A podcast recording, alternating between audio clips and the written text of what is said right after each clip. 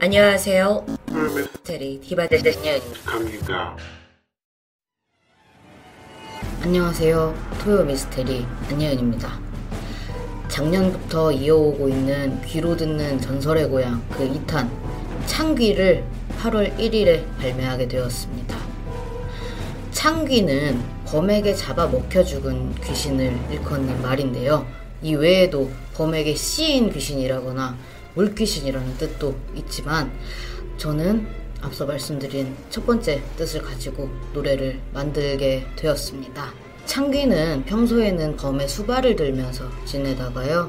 이 친구는 자기 대신에 다른 사람을 범에게 먹여야만 성불할 수 있는 귀신이기 때문에 나그네들, 밤길 가는 사람들을 많이 홀렸다고 전해집니다.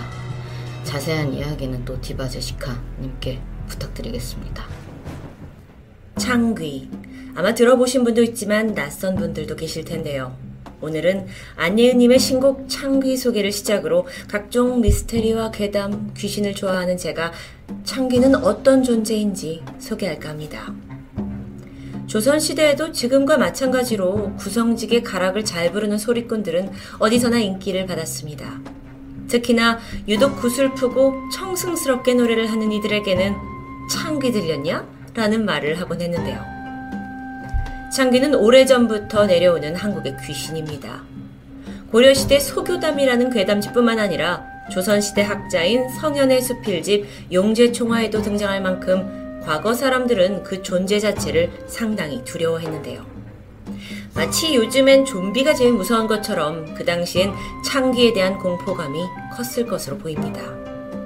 그렇다면 창귀가 어떤 혼령이냐에 대해선 여러 설이 있지만 가장 유력한 건 호랑이에게 물려 죽은 어린아이의 혼으로 이해됩니다. 너무 어려서 저승에 가지 못한 한을 품고 이승을 떠돌다가 목표가 되는 사람에게 해를 입힌다는 악질의 귀신. 그런데 호랑이에게 물려 죽었다? 그런 일이 당초 얼마나 있었을까 싶지만 조선왕조실록에 따르면 중종 십구 년 황대도에서 호랑이에게 물려 죽은 이가 사십 명, 영조 십구 년 평안도에서 죽은 이가 이십 명, 영조 삼십 년 경기도에서 죽은 이가 백이십 명까지.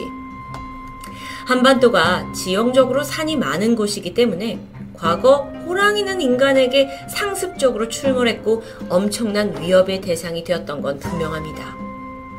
게다가 호랑이에게 물려 죽은 이들은 결국 원한을 품은 혼령이 된다고 믿어지면서 아예 이런 집안과는 혼사를 치른 것조차 꺼려했다고 하는데요.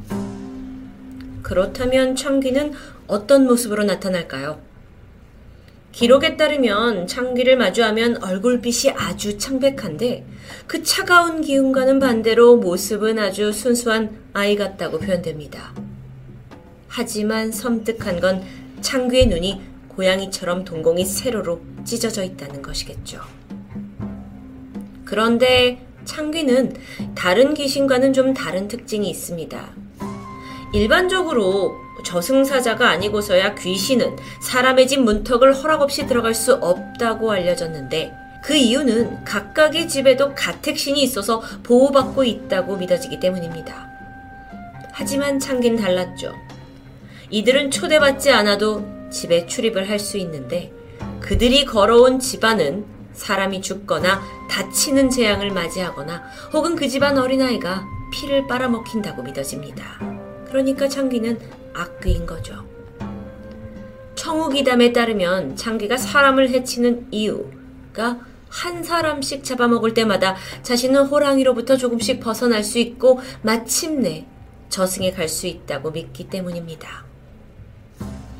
예로부터 내려오는 우리의 무속에서는 창귀를 퇴치하는 방법에 대해 잘 알려져 있는데 창귀는 신 것을 좋아하기 때문에 길목에 매실을 뿌려서 유인하기도 하고 또는 쌀을 뿌려서 창귀가 그 쌀알을 셀 때 틈을 타서 제압할 수 있다고 하죠.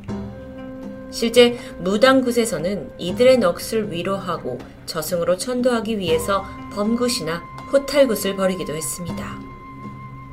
창귀, 현대에 오면서 호랑이 자체가 더 이상 쉽게 마주할 수 있는 동물이 아니기 때문에 자연스럽게 창귀의 존재조차 잊혀지는 것 같은데요. 창귀가 된 이의 한을 가사로 판소리적인 창법과 하나의 서사를 갈아 넣은 안예은의 신곡 창귀, 도대체 어떤 곡인지 궁금하시죠? 많이 사랑해 주시고요. 저는 안예은님의 독창적이고 새로운 시도를 늘 응원하겠습니다. 토요미스테리 새로운 콜라보레이션 디바제시카였습니다.